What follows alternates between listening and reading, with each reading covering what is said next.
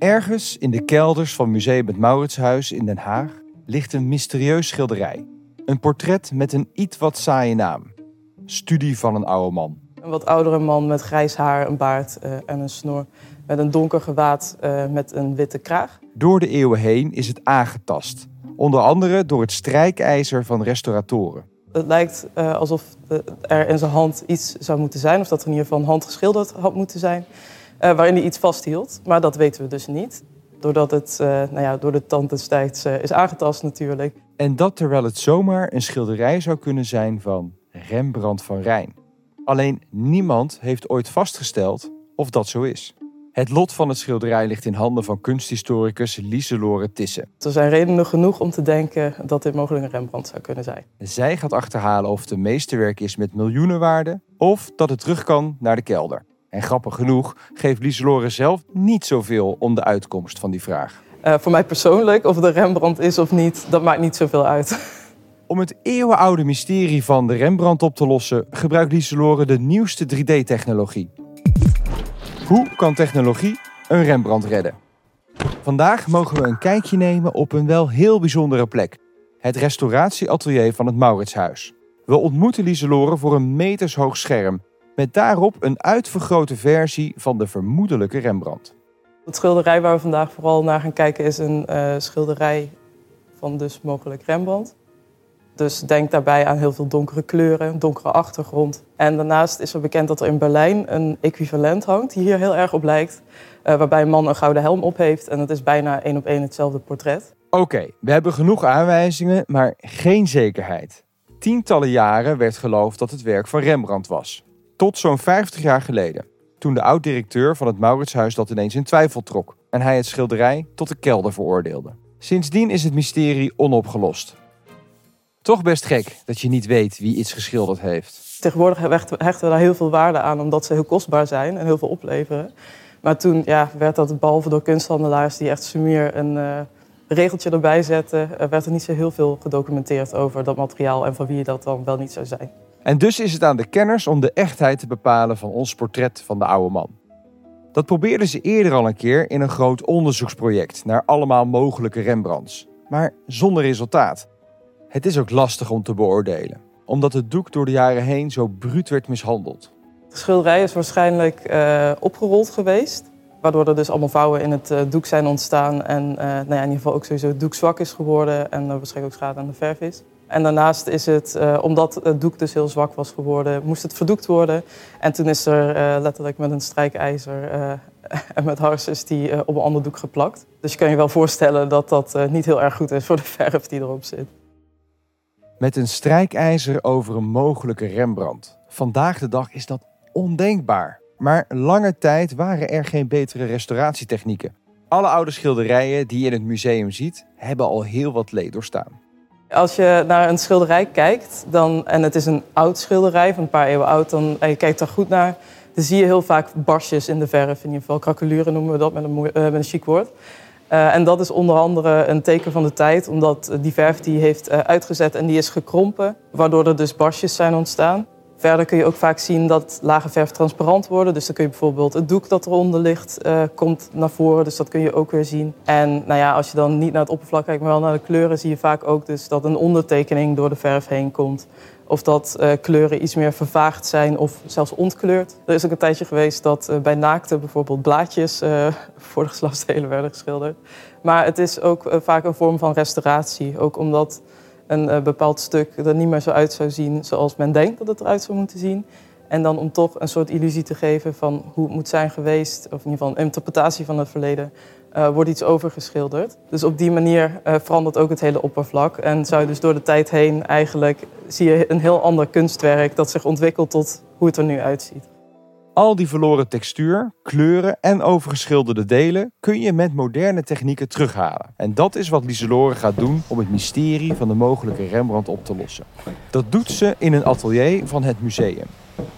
We zijn nu in uh, de fotostudio. Waar overal schilderijen staan, potjes verf en een 3D-scanner. Op de achtergrond wordt nu uh, de vermoedelijke Rembrandt in ieder geval gescand. Achter in het atelier staat de mogelijke Rembrandt gekanteld op een ezel. Het is zo vergaan dat bijna alle kleur is verdwenen. Je moet echt twee keer kijken om de afgebeelde man nog te kunnen zien. Recht voor het schilderij staat een 3D-scanner. De scanner is samen met een speciaal team ingevlogen vanuit Madrid. Een rode laser scant millimeter voor millimeter het doek. Tot op de diepste poriën van het portret. Deze 3D-scanner die werkt met een uh, laser. Dus die uh, gaat eigenlijk over het oppervlak. En doordat hij steeds uh, dat laserlicht terugkaatst, berekent hij de afstand tussen de laser en het oppervlak. En daarmee kun je dus, als je er langzaam overheen gaat, al die groepjes, alle krakeluren, alle bultjes, alle toetsen, kun je dan op de honderdste micrometer uh, kun je die opnemen. Die meting is uiterst nauwkeurig. We moeten heel voorzichtig lopen, zodat de vloer niet trilt en de meting niet verstoord wordt. En dan kun je dan dus nog los door middel van hoogkwaliteit fotografie de kleuren opnemen en de glans. En die kun je dan digitaal over elkaar heen leggen. En zo kom je dus tot een 3D-scanned schilderij. Dat gebeurt op een computer. Enerzijds creëert de laser een soort relief, een beetje zoals een atlastekening van een gebergte, waarin ieder hoogteverschil is vastgelegd. En anderzijds heb je hele goede foto's om de kleuren vast te leggen. Je kunt de penseelstreken dus los bestuderen van de kleur. En uh, dat wil zeggen dat je dus uh, niet wordt afgeleid door kleur en het idee van diepte krijgt doordat de kleur dat suggereert. Uh, maar ook andersom natuurlijk. Um, want ik kwam er bijvoorbeeld achter door een 3D-scan en een 3D-print van uh, het uh, Joodse bruidje, uh, ook van Rembrandt, dat hij eigenlijk niet heel veel textuur heeft, dat hele oppervlak. Maar juist door dat schilderen en de optische illusie die Rembrandt genereert, dat je daardoor juist die dieptewerking krijgt. En daarbij kun je natuurlijk ook, doordat je de kleur weghaalt, heel goed verouderingspatronen zien, kwaststreken loshalen. en zo tot meer kunsthistorische kennis, maar ook materiaalkennis van het oppervlak komen. Met die scan hebben we natuurlijk ontzettend veel interessante data. Waar je ook van alles op los kan laten. Want het is natuurlijk een, een, een momentopname van wat het nu is. Dus voor restauratie ook wel heel interessant als een soort documentatie. Maar eh, tegenwoordig hebben we natuurlijk ook allemaal machine learning technologieën. En uh, trainen we allemaal neural networks, waarmee we dus ook steeds meer de kwaststreek van Rembrandt kunnen herkennen. Omdat er ook heel veel schilderijen van hem zijn uh, gescand. Al die gedetailleerde data is belangrijk voor onderzoek. Slimme software heeft op basis van honderden schilderijen een soort handschrift van Rembrandt gemaakt. De computer kan automatisch ons schilderij vergelijken met dat handschrift. En zo dus achterhalen of we hier te maken hebben met een echte Rembrandt. Met die uh, machine learning technieken is er een soort alfabet van uh, Rembrandts uh, kwaststreken gemaakt. Waarmee je dus zou kunnen uh, controleren of reconstrueren eigenlijk of uh, die data overeenkomt met wat Rembrandt zou hebben gedaan. Dat niet alleen, je kan ook ontdekken wat er oorspronkelijk op het doek te zien was. Is er inderdaad ooit een hand geschilderd, zoals Lieselore deed? Of zit er nog iets anders onder de verf verstopt? En wat waren de originele kleuren? En daarmee zou je dus bijvoorbeeld kunnen regenereren of reconstrueren wat er mogelijk um, onder die onderschildering zit of hoe de textuur had moeten zijn. Uh, daarnaast kunnen we ook uh, op basis van materiaalonderzoek uh, van TU Delft, op basis van hoe de verf is veranderd, ook digitaal de kleuren weer terugmaken. En dat kun je dan allemaal weer 3D printen. Waardoor je dus een fysiek exemplaar hebt van zoals het uit de studio had moeten komen. Daar krijgen we met deze nieuwe technieken allemaal antwoord op. Zo weten we niet alleen hoe het werk er nu uitziet, maar zelfs hoe het eruit zag toen de schilder, mogelijk Rembrandt, zijn laatste penseelstreek zette, toen de verf nog nat was. Al deze versies kun je vervolgens zo uit de 3D-printer laten rollen. Klinkt een beetje uh, vaag natuurlijk, want ja, bij 3D denken we natuurlijk aan een beeld, aan iets echt volledig driedimensionaals. En schilderijen worden vaak gezien als plat, zijn ze eigenlijk helemaal niet. Maar je kan het beter zien als een soort relief. Uh, dus als we dat 3D printen, dan gebruiken we een uh, platte basis waarop laagje voor laagje eerst de textuur uh, wordt geprint met een plastic dat met UV-licht wordt uitgehard. Daarop komt een laag wit, daarop komt een laag kleur en daarop komen uh, eh, 0 tot 6 lagen transparante inkt om zo toch een beetje een suggestie van glans of vernis te geven en een ander soort materiaal. Als je het zoals het nu gescand is, één op één print, heb je een, stukje documentatie. Dus laat dat in het depot liggen en kijk over tien jaar weer. En uh, dan kun je ook weer zien wat bijvoorbeeld de restauratie die gaat plaatsvinden heeft gedaan of hoe het materiaal is veranderd. Wat ons weer heel veel informatie geeft voor de toekomst. En bovendien, uh, en dat noemen we dan uh, haptische kennis, door het aanraken en door het vasthouden, kun je juist doordat je zo dichterop kan kijken, want een kunstwerk is natuurlijk super fragiel, dus restaurators raken het ook zo min mogelijk aan natuurlijk.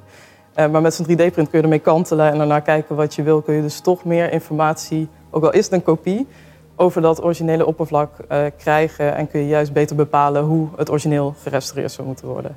Maar daarnaast, uh, en dat is het interessantste punt denk ik, is dat het gebruikt kan worden om het werk te reconstrueren in verschillende fases. Dus zoals hij het geschilderd had moeten hebben. Um, maar ook wat er tussendoor met die restauraties is gebeurd en wat voor een ingrepen restauratie kunnen hebben op zijn kunstwerk, waardoor het eruit is komen te zien zoals het er nu uitziet. Plus je kunt ook allemaal suggesties doen van een invulling van die overschildering. Dat zou je ook allemaal kunnen genereren. En uh, daarnaast is het natuurlijk ook ontzettend leuk om voor het eerste schilderij aan te kunnen raken. Want dat kan natuurlijk wel met een 3D-print, maar niet met het origineel. Dus er zijn heel veel mogelijke manieren om over dit werk te kunnen communiceren. Om het dus uh, nog bijzonderder te maken eigenlijk iedere klodder verf op een eeuwenoud schilderij voelen. Maar hoe zit dat nou met ons mysterie? Kunnen al die technieken na eeuwenlange twijfel vaststellen of dit nou een echte Rembrandt is? Met alleen 3D-scannen en alleen 3D-printen ga je het niet halen, want het is gewoon ontzettend complex. Um, die technieken helpen ontzettend erg. Um, alleen er zijn ook genoeg voorbeelden dat, ondanks materiaalonderzoek, dat er nog steeds een vervalsing doorheen glipt. Dus er zal altijd, zullen altijd kunsthistorici en restaurators nodig zijn die zo dicht op het materiaal werken en ook het hele conceptuele en het denken van de kunstenaar begrijpen en een kunstwerk in zijn tijd kunnen plaatsen. Dat ik nooit zal denken dat de techniek uh, de mens wegspeelt in dit geval, maar dat het juist een hele mooie samenhang is om inderdaad het kaf van het koren te scheiden en op een steeds betere en wetenschappelijk onderbouwde manier een echte rempand eruit te kunnen pikken. Over een jaar uh, weten we uh, waarschijnlijk of dit een echte Rembrandt is of niet. En nou ja, dat is ontzettend spannend natuurlijk. Dat zou wat zijn. Technologie, restauratoren en kunsthistorici die achterhalen of het een echte Rembrandt is. Wij houden het nieuws in de gaten. En wil je nou meer wetenschap in je feed? Abonneer je dan. Tot de volgende!